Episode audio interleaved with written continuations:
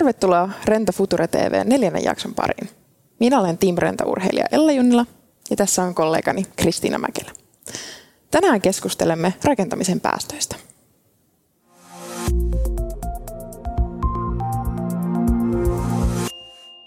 Ja tänään meillä asiantuntijoina on täällä Simo Vilhunen, viestintäkonsultti Rentalta, Juha Alahiiro, johtava asiantuntija Teknisen kaupan liitosta. Hyvää päivää. Joonas Salonen, toimitusjohtaja Ver Oyltä ja Tuuli Kunnas, standardisointipäällikkö rakennusteollisuudesta. Terve. Tervetuloa minunkin puolestani. Katsotaan sitten pieni esittelypäivän aiheesta.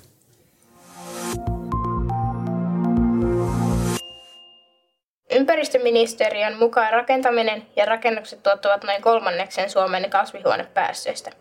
Maapallon luonnonvaroista noin 50 prosenttia ja jalostamattomasta energiasta noin 40 prosenttia käytetään rakennuksissa ja rakentamisessa.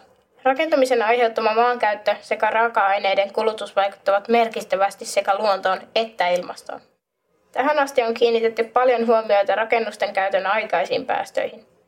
Uusien energiamääräysten myötä uudisrakennuksissa on vain niukasti varaa lisävähennyksille. Rakennusteollisuus arvioi, että rakentamisen ja rakennusmateriaalien osuus koko elinkaaren päästöistä on 20 prosentin suuruusluokkaa, ja suhteellinen osuus voi jopa nousta, kun käytön aikainen energiatehokkuus paranee. Voidaan ajatella, että vähennysmahdollisuuksia kannattaa nyt etsiä elinkaaren alku- ja loppupäästä. Ympäristöministeriön tavoitteena on, että rakennuksen elinkaaren aikaista hiilijalanjälkeä ohjataan lainsäädännöllä 2020-luvun puolivälin mennessä. Tämä tarkoittaa yhä enemmän huomiota rakennusmateriaalien valmistukseen, rakentamisen prosesseihin sekä rakennusjätteen synnyn ehkäisyyn ja kierrätykseen. Minkälaisia keinoja meillä on? Miten hiilikädenjälki, kiertotalous ja jakamistalous liittyvät asiaan? Ja mitä nämä hienot termit käytännössä tarkoittavat? Nyt puhutaan rakentamisen päästöistä. Ja otetaan tähän alkuun pari tämmöistä nopeata kysymystä, eli voitte sanoa, oletteko samaa vai eri mieltä ja lyhyt sitten perustelu. Väite yksi. Tällä vuosikymmenellä on tärkeää kiinnittää huomiota erityisesti rakennusten elinkaaren alku- ja loppupäähän. Aloitetaan vaikka Simosta. No, osittain samaa mieltä. Niihin on tärkeää kiinnittää huomiota juurikin tuota sen takia, että ehkä se fokus ei ole ollut niin tarkasti niissä alku- ja loppupäässä, mutta tässä esimerkiksi aurinkopaneeliteknologiat sun muut kehittyy, niin kyllä mä uskon, että sitä käytön ajallakin löytyy vielä semmoisia tota, kehittämiskohteita. On täysin samaa mieltä ja toivon, että vielä seuraavallakin vuosikymmenellä siihen kiinnitetään huomiota. Itsekin on täysin samaa mieltä, että siellä nyt niin kuin insertissä kävi ilmi, on ne enimmäkseen ne, missä pystytään varmasti tekemään niin kuin vaikutusta. Olen osittain samaa mieltä siitä yksinkertaisesta syystä, että olemassa olevan rakennuskannan energiatehokkuus on se, johon pitää erityisesti painottaa. Mutta mikään osa-alue ei ole sellainen, mitä voidaan unohtaa. Toinen väite. Kiertotalouden edistäminen on meidän organisaation tavoitteiden mukaista. Otetaan täältä. Ilman muuta näin. Kaikki yhdessä. Kyllä, täysin samalla niin on. Ehdottomasti näin. Rentan puolestani ehdottomasti. No niin, nyt kun on hyvin päästy alkuun, niin siirrytään puhumaan vähän hiilijalanjäljestä. Öö, mikä se hiilijalanjälki on? Teidän mielestä mitä se tarkoittaa sekä mikä teidän mielestänne on lainsäädännön rakentajien, tilaajien, ehkäpä median rooli ja tehtävä tämän hiilijalanjäljen pienentämisessä? No hiilijalanjälki on kuitenkin se ainut tapa mitata tai yksi tärkeimpiä tapoja mitata sitä, että miten me edistytään näissä meidän kohti tavoitteita ja, ja niiden seuraaminen ja sitten niihin myös kannustaminen tämän hiilikädenjäljen kautta on tietysti hyvä asia. Ja kyllähän merkittävä asia tämän päivän liiketoiminnassa esimerkiksi on vastuullisuus, sen merkityksen ymmärtäminen ja sen mahdollisuuksien tuominen. Eikä se ole pelkästään tietenkään ympäristö, ympäristöön liittyvää vastuullisuutta, vaan myös sosiaalinen ja yhteiskunnallinen vastuu ja sitä kautta myös turvallisuus. Itse uskon, että jalanjälkeen pystytään vaikuttamaan paitsi lainsäädännöllistä kautta, niin myös avoimen markkinatalouden keinolla ja erilaisella yhteistyöllä. Jokainen osa on tärkeä ja merkityksekäs. Kyllä lainsäädännön pitää olla ohjaavaa, että rakennuttajien tai kenen tahansa tässä ympyrässä olevien ihmisten ja yhtiöiden pitää olla semmoista, että se on järkevämpää valita se kestävän kehityksen ratkaisu kuin se epäekologinen vaihtoehto. Näkisin, mitä Tuuli sanoi tuossa, että se, miten, miten niin markkinatalous toimii, niin tällaiset yritykset, jotka ottaa tavallaan vähän niin kuin etupeltoon niitä askelia, niin ikään kuin varmistaa paremmat kilpailuasetelmat itsellensä tulevaisuudessa. Että ne, jotka jää odottelemaan ja ehkä sitten reagoi vähän jälkijunassa, niin voi olla sitten vaikeampi ottaa etumatkaa kiinni. Nähdään vaikka niin kuin rahoitusmarkkinoilla se, että sijoittajatkin etsii nykyään semmoisia sijoituskohteita, jotka olisi, olisi ympäristön kannalta kestäviä. Ja tässähän se hiilijalanjälki on yksi tuota mittari, mutta tietenkin mittarin kohdalla niin mielenkiintoista se, että, että miten tarkkaan me pystytään vaikka rakennuksessa tai rakentamisessa mittaamaan. Että se mun mielestä on kuitenkin se parantamisen ehto, että, että tota, saadaan jotenkin niin kuin sitä semmoista hämärää kokonaisuutta jotenkin numeroihin ja mitattavaa ymmärrettävää muotoa. Sitä varten meillä pitää olla niitä standardisoituja ratkaisuja ja keinoja siihen mittaamiseen ja laskentaan. No, otetaan vähän semmoista konkreettia, niin mitä nyt on?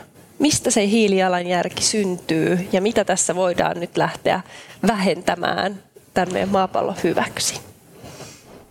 No, jos miettii sitä rakentamisen arvoketjua, niin mitään ei rakenneta ilman materiaaleja, eli se tuote, teollisuuden palikka siellä ja tuotteiden valmistuksen palikka, kuljetus, iso asia. Sitten tullaan sinne rakennustyömaalle, ne toimet, mitä siellä tehdään, niistä materiaaleista kootaan kasaan. Ja kun se lopulta on valmis, pohjarakentaminen on tietysti edeltänyt sitä isoa talorakentamista, niin sen jälkeen meillä on se käyttövaihe. Ja käyttövaiheen kautta aikanaan sitten toivottavasti hyvin pitkän elinkaaren jälkeen niin sinne loppuun purkuvaiheeseen, mitä niille materiaaleille tapahtuu siellä lopussa. Ja kyllä tässä niin kun rakentamisen alkuvaiheessa niin, niin esimerkiksi työkoneiden merkitys on iso ja siellä on helppo tehdä näkyviä tuloksia että erilaisilla vähäpäästöisillä polttoaineilla tai eri käyttövoimilla tai niiden yhdistelmillä. Että ihan samalla tavalla kuin normaalissa liikenteessä päästöihin kiinnitetään huomiota, niin kyllä rakentamisen kohdalla myös kiinnitetään tarkasti huomiota siihen, miten päästöjä voitaisiin välttää. Saanko kysyä muilta, että mitä te olette mieltä niin tästä ylipäätänsä tästä ajatuksesta, että on rakennusten elinkaari. Että ää, tietynlaiset rakennukset niin on satoja vuosia vanhoja ja sitten meillä on niin kuin Suomessa semmoista rakennuskantaa, jotka on ehkä suunniteltukin niin kuin lähtökohtaisesti vaikka jotkut tuota, lähiöt silloin aikanaan, että, että ne tuota, puretaan sitten jossakin vaiheessa pois, niin ää, se on jotenkin ollut itselle omituinen hahmotettava, että, että tuota, miksi rakennusten kohdassa niin kun puhutaan tästä, tai se, että se elinkaari olisi mahdollisimman pitkä ja tehokas, niin siihen voisi minun mielestä kiinnittää enemmän huomiota tämmöisessä yleisessä keskustelussa. Niin tavallaan se jo vastasi tuossa omassa vastauksessa. Niin se oli mun tuota, mielipide, mutta mitä te muuta ajattelette? Joissakin kohtaa rakennuksen elinkaari on ymmärretty ja joissakin tapauksissa ei ole ymmärretty. Että että itse, itse asun sata vuotta vanhassa talossa, niin tiedän, että se on, on toteutettavissa myös, myös niin tuota, järkevin ratkaisu. Muuntojoustavuus on tässä kohtaan se iso sana, että millä lailla meidän kaavoitusjärjestelmä myös sallii niiden tilojen käyttötarkoituksen muutoksen. Mm. Komppaa kyllähän täysin ja kun nykypäivän tekniikalla, kun kaikki digitalisaatio on muu käytössä, niin varmasti pystytään hyvin pitkälle mallinta, että kuinka pitkä vaikka ollaan yksittäisellä tasolla, talolla voi olla se elinkaari. No mitkä sitten on niitä semmoisia niin matalilla roikkuvia hedelmiä tässä ää, päästöjen vähentämisessä rakentamisessa, mitkä on niin kuin helppoja toteuttaa ja mitkä pitäisi toteuttaa mahdollisimman nopeasti?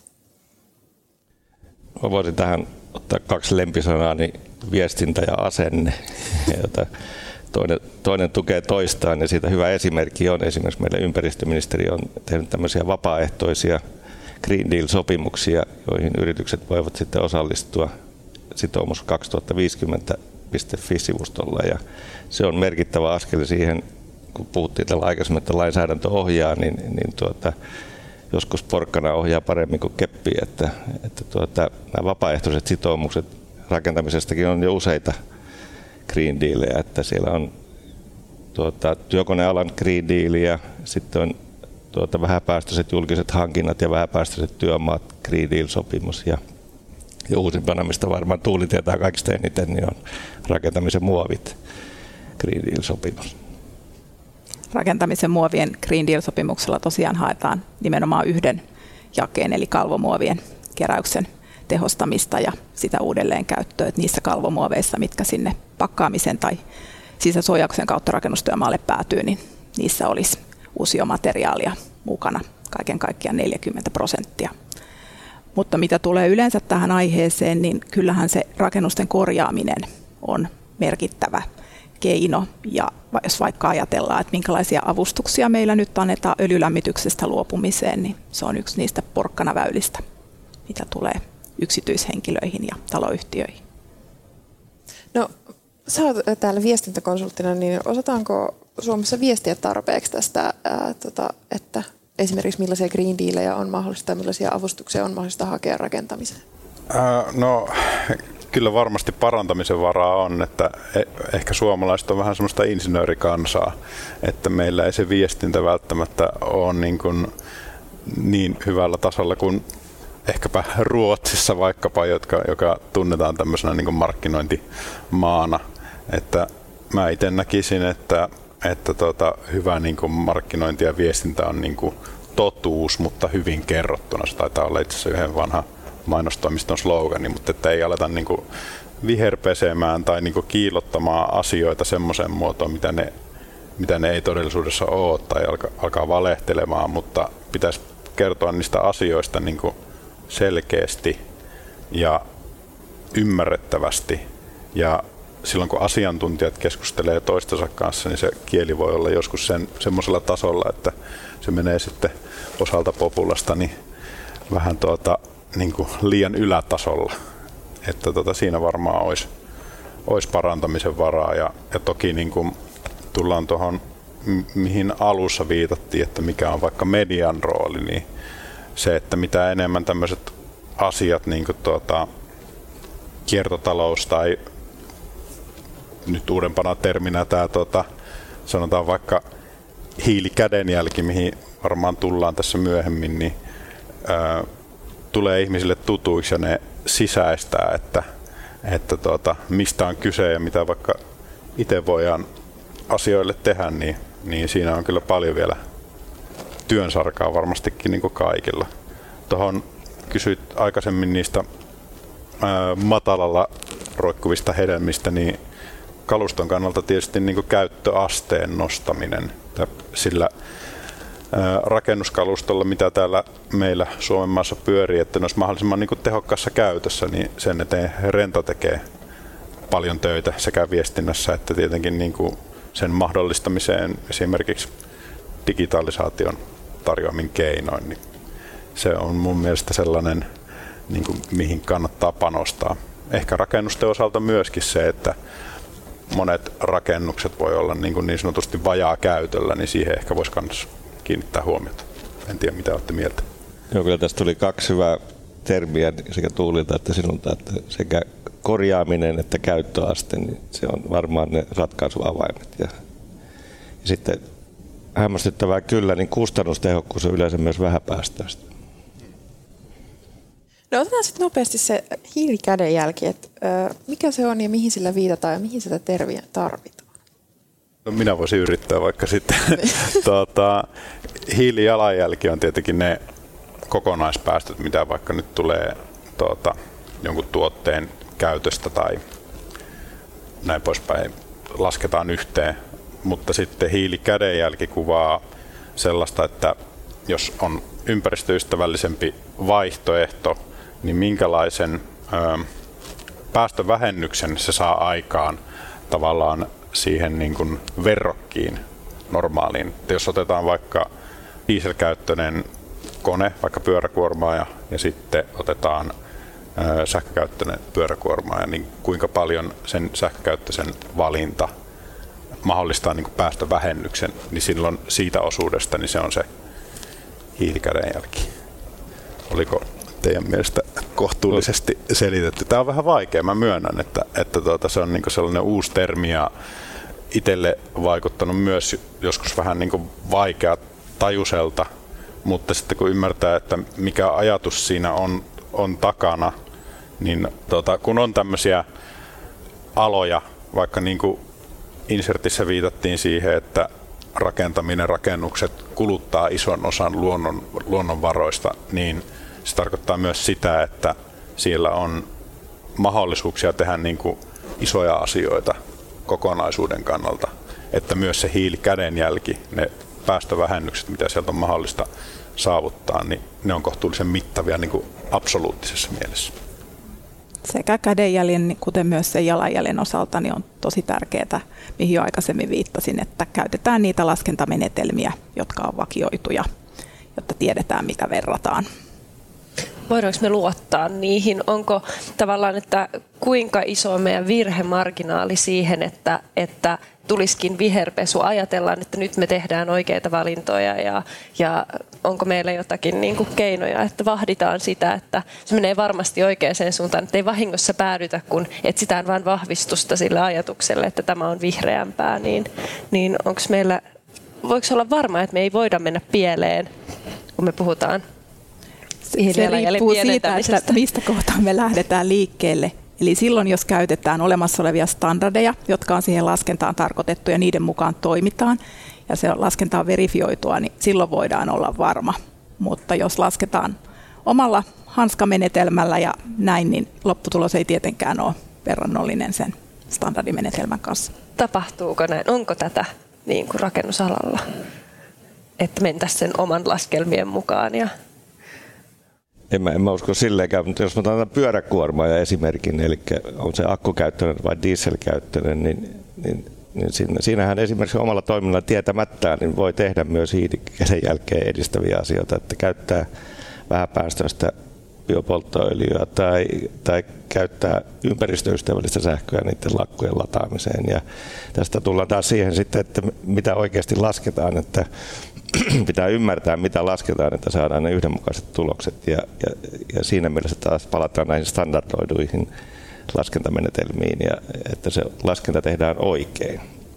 No, tämä kuulostaa aika korkealentoiselta ja vaikealta, että tämä on niin kuin iso palapeli, mistä se hiilijalanjälki tai kädenjälki koostuu. Niin, Onko yksittäisillä ihmisillä mitään mahdollisuutta päästä sinne niin sen tiedon lähteelle, että mistä se koostuu tai miten joku rakennuksen tota, hiilijalanjälki koostuu tai miten siihen voisi itse vaikuttaa? Vai onko se vaan, että meidän täytyy nyt luottaa näihin standardilaskelmiin? No, tämä on tavallaan sellaista alaa, mitä koko ajan harjoitellaan. Eli tämähän ei ole se nykyisin vakioitu järjestelmä, millä me mennään, vaan tämä on se, mihin suuntaan me ollaan menossa. Ja jos sitten taas ajattelee yksittäistä ihmistä, niin mun mielestä silloin se energian kulutus on semmoinen asia, mitä pystyy tosi hyvin itse seuraamaan ja veden kulutusta myöskin. Eli kaikki sellaiset mittarit, joita siellä omassa kodissa on olemassa, joita pystyy tutkimaan. Ja omaa siis jätemääriä, miten suuri määrä jätettä yksittäinen kotitalous tuottaa, niin siihen huomion kiinnittäminen. Ja yrityksellä on varmasti tässä iso vastuu, että heidän toimintaansa on läpinäkyvää eikä harjoiteta sitä vihreäpesua, mistä tässäkin on muutamaan kertaa viitattu, että kuluttajahan menee sen tiedon varassa, mitä esimerkiksi yritykset tai media antaa. Niin että se on läpinäkyvää se toiminta ja yritys on muullekin vastuulle kuin pelkästään osakkeenomistajalle, että ympäröiville ihmisille, yhteiskunnalle ja ympäristölle, niin heillä on totta kai suuri vastuu. No Renta on kysynyt asiakkailtaan, että miksi he vuokraavat rakennuskoneita Suurin syy oli, että ei tarvitse investoida itse koneisiin ja sitten myös, että kun on laaja valikoima, mistä valita, niin saadaan oikea kone oikeaan työhön. Nämä oli tämmöistä 28 ja 23 prosenttia vastanneista. Ja sitten löytyy toimivia koneita, rahan säästäminen, helppous ja pienempänä viidellä prosentilla oli myös ekologinen valinta. Millaisia ajatuksia tästä herää? No musta Juha viittasi jo aikaisemmin siihen, että ekologisuus ja kustannustehokkuus todella usein kulkee käsi kädessä. Et ne eivät ole toisistaan erossa olevia osasia. Ja sitten tässä nousee tietysti tässäkin kallupikyselyssä se käyttöaste, että ne koneet on turvallisia, ne on tarkastettu ja, ja käytetään se työaika, että aika monella meistä on akkuparakone kotona ja erään tutkimuksen mukaan niin akkuparakoneen todellinen käyttötuntimäärä kotitalouskäytössä koko elinkaarensa ajan on 7,5 tuntia. Hmm. Jos se on 15 vuotta sillä hyllyssä, niin aika pieni. Niin. On tietysti poikkeuksia on suuntaan jos toiseenkin, mutta että se käyttöaste on se ja sitten se kustannustehokkuus ja se tarttuisin tuohon oikea kone oikeaan paikkaan, että, että joskus se, sekin tuottaa niin kuin paljon enemmän niin kuin kustannustehokkuutta ja vähäpäästöisyyttä, että tehdään asioita oikeilla koneilla. Tuo on silmiä avaava tuo numero, minkä, minkä kerroit, että se jos vertaa niin kuin sitä, että otat sen asian niin palveluna, eli vuokraat jonkun rakennuskoneen versus sitten, että, että tuota, omistat sen, niin periaatteessahan sitten vasta kun se omistus päättyy, niin ikään kuin sitten pystyisi laskemaan sen, että kuinka paljon sille tuli vaikka kustannuksia. Ja se on hämärä asia ja ihmiset ei välttämättä ajattele vaikka, vaikka sitä, että tota, varastoinnista ja muustakin tulee, että kun sulla on joku laite siellä tuota, keräät niitä kamppeita sinne tuota kämppään, niin minkälaisia kustannuksia siitä tulee, että sä oot maksanut niistä neliöistä ja se ehkä voi tuota, tuottaa muutakin harmia siellä kotitaloudessa, että siellä pyörii, pyörii tuota romua nurkat, nurkat täynnä niin versus siihen, että kun vuokraat, niin se on aika selkeä, että sä maksat sen vuokrahinnan ja käytät sitä silloin kun tarvit ja, ja tuota, sitten palautat. Niin, ö, kaksi tosi erilaista tavallaan mallia, mutta tuota, toisessa niin se hintakin on aika selkeä, toisessa se voi olla vähän hämärämpi.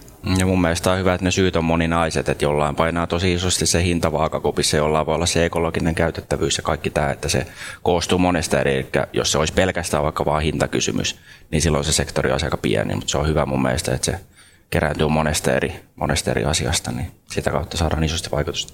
Ja olisiko se niin, että sen oikea, oikean koneen oikeaan paikkaan saisi sillä hyvällä opastuksella?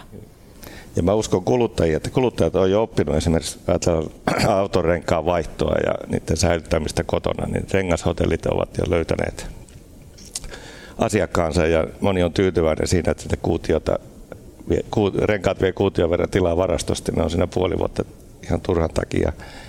Niin, niin versus sitten, että vie sen rengashotelliin, niin tämä on jo opittu ja mä uskon, että miksi myöskään säilyttää kaikkia niitä työkaluja, että jos se teet oikeasti vaikka yhden pienen väliseinän tai haluat levyttää katon, niin mä uskon, että kuluttajat oppii aika äkkiä ottamaan sieltä paitsi viimeisen tai nykyaikaiset ruuvauskoneet, niin myös levyhissit ja muut turvallisuusvälineet. Että, ja ne tulee kaikki siinä samalla. Paketoitu ratkaisu. Niin. Mä tykkään tuosta niin ajatuksesta paljon, että se, että kun vuokraa, niin se mahdollistaa just sen sopivimman koneen valinnan siihen, kuin se, että sulla olisi joudut lähteä omasta autotallista hakemaan sitä ja mietit, että no saisinkohan mä näillä työkaluilla, mitä mulla tässä nyt on, niin jotenkin niin kuin säädettyä sen asian näillä aatikkailla noustaa tonne ja keikuttua. Ja tuota, silloin kun tein itse noita vesivahinkosaneeraushommia haalarit päällä, niin ää, siinä firmassa oli semmoinen ideologia, että, että tuota, jos joku kone tarvitaan, niin se joko hommataan tai vuokrataan, että siitä ei niin pidä tavallaan työn jäädä kiinni, että, että ei olisi niin riittävän hyvät työvälineet. Ja on ollut sitten sen jälkeen semmoisessakin firmoissa töissä, jossa se filosofia on ollut vähän erilainen, että pärjätkää nyt näillä, mitä, mitä meillä on, niin kyllä se niin vaikuttaa siihen työntekijän työfiilikseenkin. Että moninaisia asioita, mutta toi, toikin on yksi semmoinen. Tässä nousi tämä vuokraaminen tähän kiertotalouden ytimeen, niin tässä kohtaa ehkä hyvä ottaa myös se korjaaminen. Että ja iso pettymys se on, kun se ottaa sen porakoneen sieltä autotallihyllyltä ja se ei toimikaan.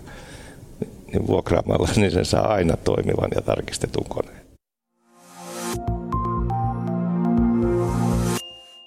Termi kiertotalous nousi tässä esiin jo vähän aikaisemmin, niin puhutaan siitä nyt lisää. Ja aloitetaan ihan sillä, että mikä on Tai mitä on kiertotalous? Kiertotalous on sitä, että ne materiaalit, jotka me on kerran otettu käyttöön, pysyy kierrossa. Niin ne kierrätetään mahdollisimman niin kuin pitkäaikaisesti niin loppuun kuin on vaan käytännössä mahdollista. Ja ylipäätään niin kuin esimerkiksi jätteet mielletään uusiutuvina raaka-aineina tai uusiutuvina energialähteenä eikä niinkään jätteinä. Että ne vaan dumpataan tonne johonkin ja ne esimerkiksi poltetaan, niistä aiheutuu sitä kautta aiheuttomia päästöjä. Vaan ne pystytään uudelleen jalostamaan. Että ne osataan, niin kuin se ajattelumallikin on käytännössä. Nyt kun mä kierrätän, niin mä luon hyvää. Jäte on välivaihe. Kyllä. Ja kaikille suomalaisille on varmasti tuttu se se, että viedään tyhjät pullot kaupan eteiseen automaattiin, mutta me ollaan siinä kuitenkin Euroopan parhaita ja meillä on erittäin hyvä rengaskierrätys, paristojen ja akkujen kierrätys ja sehän on tapa, ainut tapa oikeastaan nykyään, millä EU voi omaa, oman markkina-alueensa raaka-aineomavaraisuutta lisätä, on kiertotalous. Niin, jos ajatellaan kiertotalouden niin vastakohtaa, niin sehän on se vanha malli, lineaaritalous. Take, make, waste. Eli otetaan raaka-aineita luonnosta, tehdään jotakin tavaroita ja sitten ne päätyy jätteeksi tavallaan suoraan putkea pitkin, kun taas kiertotalous yrittää tehdä siitä semmoisen loopin, että ne pysyy mahdollisimman korkealla jalostusasteella mahdollisimman kauan kierrossa, niin kuin Tuuli sanoi. No onko kiertotaloudella sitten tämmöinen dilemma laitevalmistajien ja rakentajien suhteen, että eikö he kuitenkin haluaisi tuoda mahdollisimman paljon heidän laitteitaan ulospäin ja se lisää myyntiä ja, ja, ja tota, määrää ja, ja sitten jos kuitenkin halutaan kierrättää loppuun asti, niin, niin voiko tässä olla tämmöinen haastetilanne? En usko kyllä tuota, esimerkiksi isojen työkoneiden osalta, niin vaikka pyöräkuormaa, josta aikaisemminkin puhuttiin, niin on alkaa pitää, niin sehän on voitu rakentaa. Asiakkaan toiveiden mukaisesti tietystä osista, mutta se voidaan myös uudelleen rakentaa tai tehdaskunnostaa tai se voidaan vaihtaa runko tai moottori tai hytti tai joku muu järjestelmä. Ja, ja se on myös osa kiertotaloutta. Ja mä näen, että sillä saadaan se sidottua se, se tuota tuote ja se tuotteen elinkaari niin kuin pitkäkestoisemmaksi ja sitä kautta myös vastuullisuuteen. Että en mä näe, että kiertotaloutta nähtäisi minään uhkana. Ja sehän ei välttämättä edes näy päälle, eikä sen kuulukaan näkyä siitä tuotteesta päälle, että täällä on mukana jätekomponentteja. Niitä on mukana jo nyt, me emme vaan tiedä sitä tai tunnista niitä. Ja jos jonkun yrityksen tai yritysten niin kuin toimintaperiaate on pohjautunut massatuottamiseen, joka ei ole kestävällä pohjalla, niin nyt viimeistään siihen on aika tehdä muutos. No, äh, sä mainitsit jo hienosti tota, äh, pullojen kierrättämisen, joka on meille kaikille tuttua, mutta äh, mitä vaatisi, että tämä kiertotalouden ajatus vietäisi vielä pikkasen pidemmälle, ei vain yksilötasolla, vaan myös sitten teollisuudessa ja erityisesti rakentamisessa? No kyllä tuota, siinähän on jo pitkiä askeleita otettu esimerkiksi betonin uudelleenkäyttöä ja, ja tuota, maa-aineista muokkausta rakennustyömailla ja, ja tuota, hyvin paljon erilaisia. Tuuli varmaan osaa sanoa paljon enemmän tästä, että mikä on niin kuin... Me käytetään betonimursketta täysin luonnonkiviaineksen tilalla. Voidaan käyttää tänä päivänä ja se ei tuossa tierakenteessa tunnu missään, että mitä siellä alla on ei haittaa ketään. Hyvin kulkee.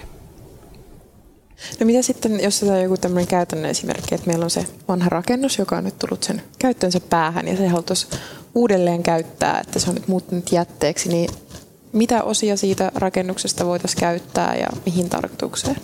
No ennen kuin siitä tulee jätettä ja se poistuu käytöstä, niin pitäisi miettiä, että onko mahdollista sen käyttötarkoitusta muuttaa, että onko siellä se tie kuljettavana ensin. Ja tämä liittyy sitten taas uudisrakentamisen osalta siihen, että minkälaisia, mihin se on suunniteltu. Eli tehdäänkö me tila, joka toimii monenlaiseen käyttöön vai tehdäänkö me tila, joka toimii vain johonkin yhteen määrättyyn tämän hetken tarpeeseen. No sitten jakamistalous on kiertotalouden läheinen termi. Niin, ää, mikä tekee jakamistaloudesta käyttäjälle houkuttelevan? No helppous. tai sehän se yleensä, niin kuin tuota, että jos me mietitään näitä tämmöisiä jakamistalouden sovelluksia, mitkä on tuttuja, vaikka joku Airbnb tai joku vastaava, niin jos ajattelee sitä, että kuinka vaikeaa oli joskus aikaisemmin niin kuin metsästää vaikka majoitusta. Sanotaan, että itse haluaisin lähteä jonnekin vapaa laskemaan Norjaan, niin sulla piti olla joku Turbjörnin numero tiedossa, että tota, saat kyseltyä, että olisiko se mökki vapaana joskus. Ja sitten kun meillä on tämmöinen sovellus, joka sitten mahdollistaa ne, että siellä voi Turbjörnit ja tuota, Odnet ja muut antaa niitä omia kämppiään käyttöön ja sitten Simo voi sen niin kuin helppokäyttöisen softan avulla tutkia ja tuota, sitten päästä osaksi tätä jakamistaloutta, niin se kai se, että sitä asiasta tehdään niin helppoa, niin se sitä promoaa. Ja sä saat usein myös parempaa kuin mihin sulla olisi omin, pelkin omin resurssein ollut varaa. No äh, miksi sitten tota, noin tämmöisen ison vaikka rakennusliikkeen kannattaisi vuokrata suurin osa tästä omasta kalustosta ja, ja päteekö ne samat lainalaisuudet sitten tämmöiseen omatoimirakentajan, joka remppaa keittiöitä? No mun mielestä ainakin jos oma toimirakentaja miettii, niin jos puhutaan jostain rakennustyökoneista ynnä muista, niin ne alkuinvestoinnit on tosi suuret. Mutta sitten taas jos miettii vaikka, vaikka isokin rakennusliike, että heillä olisi niin kassavirtaa ostaa ne laitteet, niin se ei varmasti järkevää aika monessa tapauksessa, jos niiden käyttöaste on esimerkiksi tohi, tohi lyhyt. Ja sitten on aina se huolettavuus, säilyttävyys, kaikki muu, niin ilman muuta jakamistalous on siinä mielessä hyvä. Ja sen vuokrauksen sopimuksen pituudenhan voi määrittää yhdessä tuota, toimija ja vuokraaja, että sehän voi olla kolmenkin vuoden sopimus. Että, että jos tietää, että tarvetta on kolmeksi vuodeksi, mutta se, että se vaatii vähän, vähän kevyemmät investointilaskelmat kuin itse hankkiminen. No miten me saataisiin semmoinen ihminen, joka on aina vaan mennyt ostamaan sen akkuparakoneen ja sen halkomakoneen ja kaikki mahdolliset koneet itselle ja kokee siitä vähän, se on ehkä vähän semmoinen sisäänajettu juttu, että nämä laitteet pitää olla mulla, että mä voin tehdä näitä kotiremppajuttuja, että sitten lähtee jotain etsimään jotakin ää, vuokrattavaa, niin se tuntuu, tuntuu vaikealta, niin miten tämmöiselle, minkä ajatuksen te antaisitte tällaiselle ihmiselle, että, että tota, kannattaisi ehkä miettiä kuitenkin sitä jakamista ostamista tai sitä vuokraamista? No, tässähän on helppo ratkaisu, mutta vaikea toteutus ja siinä viittaan taas viestintää, että se pitäisi sen, sanotaanko tässä tapauksessa keskikäisen miehen huomata se aiheen helppous. Ja se viestinnälle se antaa haasteita, että, että en ostakaan itselleni, vaan käyn vuokraamassa. Että. Kyllä. Olisiko siinä sitten joku vanha kunnon naapurikateus, että kun tuota, sanotaan vaikka, että mökkinaapuri vuokraa jonkun kantojyrsimen ja pistää siellä tota kannot sitten tota säpäleiksi ja tuota, toinen yrittää siellä Rautakangeen ja Lapion kanssa tehdä samaa hommaa kuin tuota, tai sitten laittaa, kattelee nettikoneesta tai jostain niitä hintoja, että millä sen semmoisen saisi ja alkaakin vaikuttaa aika kalliilta ja menee kysymään sitten, että on paljon oli vuokrahinta tolle, että olisikohan munkin kannattanut, niin joku tämmöinenhän se varmaan on. Tuohon aikaisempaa vielä, että se on varmaan niin kuin ammatti rakennusliikkeille, niin siellähän se trendi on ollut se, että tuota vuokraaminen on koko ajan yleistynyt ja yleistynyt. Niin, niin tuota, varmasti tehdään enemmän päätöksiä just ihan sen kylmän matematiikan pohjalta, mutta sitten tämmöiselle kotitarveremontoijalle se voi olla vähän enemmän tunnepäätös, että niitä työkaluja on vaan kiva omistaa ja etiä. On, onko sitten mitään sellaista tilannetta, missä te näkisitte, että olisi sitten järkevää omistaa se tuote tai työkalu sen sijaan, että se vuokrattaisi vai, vai näettekö te, että kaiken pitäisi olla vuokrattavissa ja yhteiskäytössä? No kyllä, jos käyttöaste on todella kova, niin silloinhan se on, on tuota, kannattaa ehkä jo omistaa ja tai ainakin liisata pitemmäksi aikaa. Mutta että eräässä kiinteistöhuoltovirmassa käytettiin työkoneiden digitaalisuutta avuna ja siellä oli tuota, vähän vajaa kymmenen huoltoautoa, jossa kaikissa oli samat työkalut.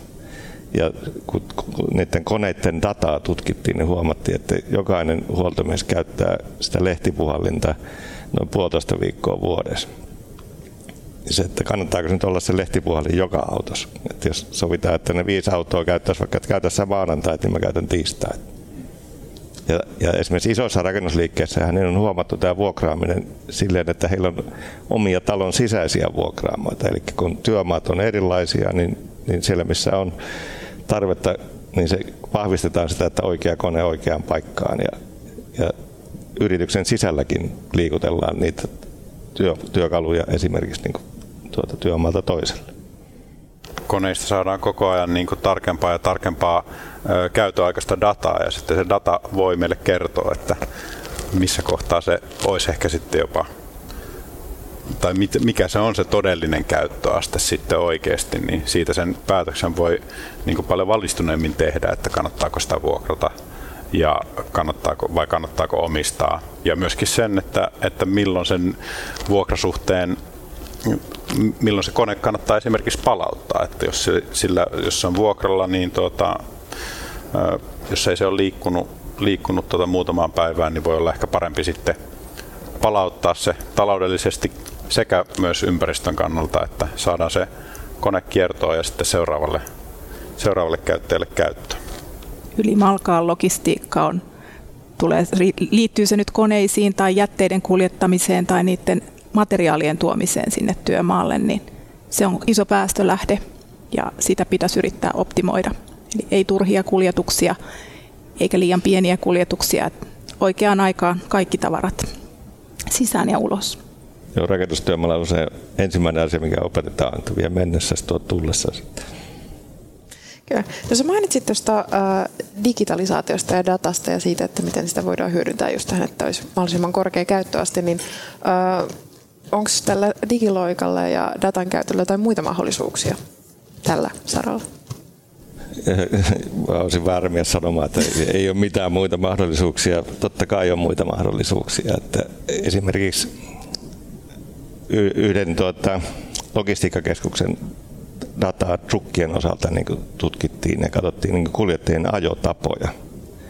Ja siellä oli yhdessä yövuorossa aina sama kaveri, sama kuljettaja, niin tuota, kiihytteli, jarrutteli ja törmäili kaikista eniten, jonka koneen data kertoi, niin hänet ohjattiin niin kuin kertauskoulutukseen ja, ja saatiin sitten kustannustehokkuutta ja turvallisuutta ja, ja sitten sitä hävikkiä pienemmäksi. Ja tämä on tietysti yksittäinen asia, mutta että se yllättävän paljon kertoo niin kuin se työkoneiden data siitä, miten sitä konetta käytetään, että jätetäänkö se tyhjä käynnille vai sammutetaanko ja, ja kuinka usein sitä, esimerkiksi jos akkukäyttöinen, niin jätetäänkö se akku vajaana vai ladataanko se ennen kuin lähdetään kotiin ja monta, monta, monta siis ääretön määrä mahdollisuuksia ja niitä tulee koko ajan lisää. Musta tuntuu, että tämä on hirveän niin kuin itsestään selvää ja sellaista, että no, tätähän kannattaisi nyt tehdä niin kuin, ja paljon, mutta toteutuuko tämä siinä mittakaavassa vielä, miltä tämä kuulostaa, että tämän kannattaisi tapahtua ja mitä voitaisiin tehdä, että me päästäisiin siihen? No varmaan kaikkia rakentamisessa niitä rajapintoja on valtavasti. Eli siellä on erilaisia toimijoita hurja määrä. Ja niiden rajapintojen sujuvoittaminen ja sen tiedon kulkeminen yli näiden rajapintojen, niin se on se avainkysymys. Eli kun se digitalisaatio kulkee kaikissa näissä lohkoissa omaa tietää, niin eihän käy sitten niin, että se tieto ei liiku lohkosta toiseen. No, äh, jos te voisitte antaa vinkin tota, äh, katsojille liittyen tähän äh, kiertotalouteen ja jakamistalouteen, että äh, niin kuin mitä kannattaa seurata, että jos mä nyt vaikka lähden vuokraamaan jotain, jotain konetta, niin millaisia markkereita mun kannattaa katsoa siinä vuokraavassa tahossa, että toteuttavatko he tätä kiertotaloutta oikein, onko siellä käytetty dataa fiksusti, onko olemassa sellaisia, mitä yksilö voi seurata?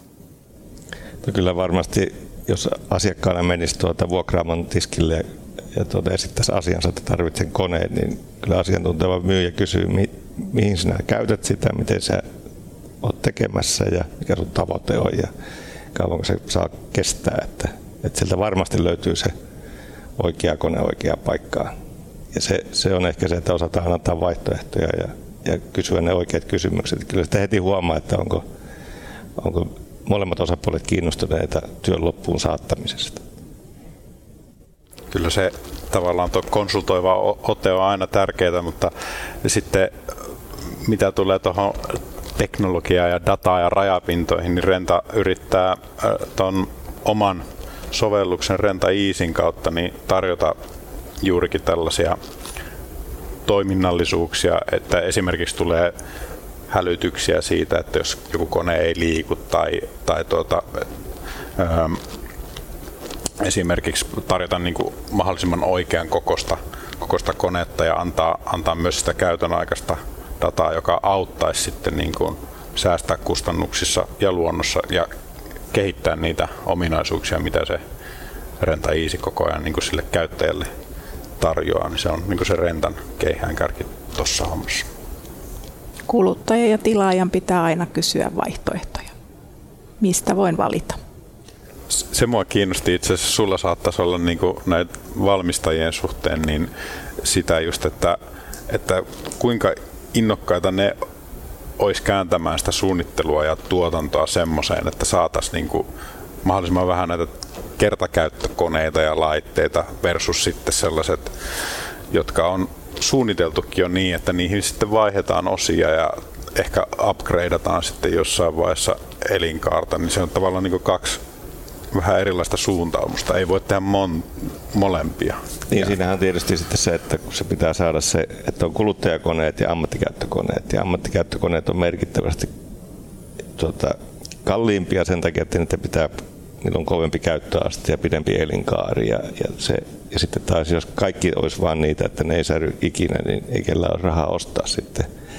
Että sitten oikeasti saisi vaan vuokraamosta. Mutta tuota, tämä esimerkiksi joku maatalousreaktorin tehdaskunnostus, niin, niin, niin kun se käydään läpi koko raktori ja se tavallaan uudelleen rakennetaan, niin siihen voi tulla jopa kaksi kilometriä lisää sähköjohtoa, koska se tulee uusia ominaisuuksia, uusia varusteita ja vaihdetaan valot LED-valoiksi ja, ja tehdään siitä niin kuin kaikin puolin niin kuin myös vähän päästöisempi. Tai joku pyöräkuorma ja kaivinkone, niin, niin ja sitten kyllähän niin kuin konevalmistajat osaa kuitenkin sen, että esimerkiksi joku tai yksi moottorivalmistaja, niin se sama moottori on leikkuupuimuris, pyöräkuormaa ja, voimakoneessa jolloin sitten tavallaan niitä komponenttejakin tuolta maailmalta niitä yhdistellään niin kuin eri käyttötarkoitukseen, mutta että se tietty moottori voi käydä moneen eri työkoneeseen. Mm, tässä tulee just tämä maatalouspuoli, että oikeastaan ennen jokainen isäntä on osannut sen oman raktorinsa korjata, mutta nyt oikeastaan enää ei, koska digitalisaatio, koska siellä on se kaksi kilsaa sitä sähköjohtoa, niin, niin se ei olekaan enää niin yksinkertaisesti, että sä meet sinne rasvapurkia jonkun jakoavaimen kanssa tutkimaan, että mikä täällä on, vaan se täytyy olla se tietokonekin, jos sulle on oikeat ohjelma, niin sitten sä soitat sen ihmisen ja se on taas sitten haaste, koska no kohta alkaa kevättyöt ja sitten sä tasan teet sitä sen kaksi viikkoa, jos ne koneet ei ollut silloin kunnossa, niin sitten se oli vähän niin kuin voi voi, mutta niitä ei voi oikein vuokrata. No kyllä niitä, sekin onnistuu, että kyllä tuota, konekauppiaat myös vuokraa, mutta esimerkiksi leikkuu puimuri on siitä eri kone, tuota, kone, että se on vain kaksi viikkoa vuoden rikki. Mm. Että... Jep, just mm, silloin sitä käytetään. Otetaan vielä loppuun semmoinen kierros, että jos teidän pitäisi jotain niin kuin tärkeää ja painokasta tästä aihealueesta nyt niin kuin heittää ilmaa ja jättää tärkeäksi katsojille, niin, niin mikä olisi semmoinen? Kiertotaloutta tehdään yhdessä. Jokaisen teolla on merkitystä. Jätteet tulee mieltää uusiutuvina energiaraaka-aineena ja energian tuota lähteenä, eikä tosiaan niin jätteenä, että kaikki pyritään käyttämään mahdollisimman loppuun. Vähän päästöisyys on kustannustehokasta. Mieti, olisiko vuokraaminen parempi vaihtoehto. Kyllä. Kiitos vieraat. Kiitos Kristiina. Kiitos Ella. Nähdään seuraavassa jaksossa.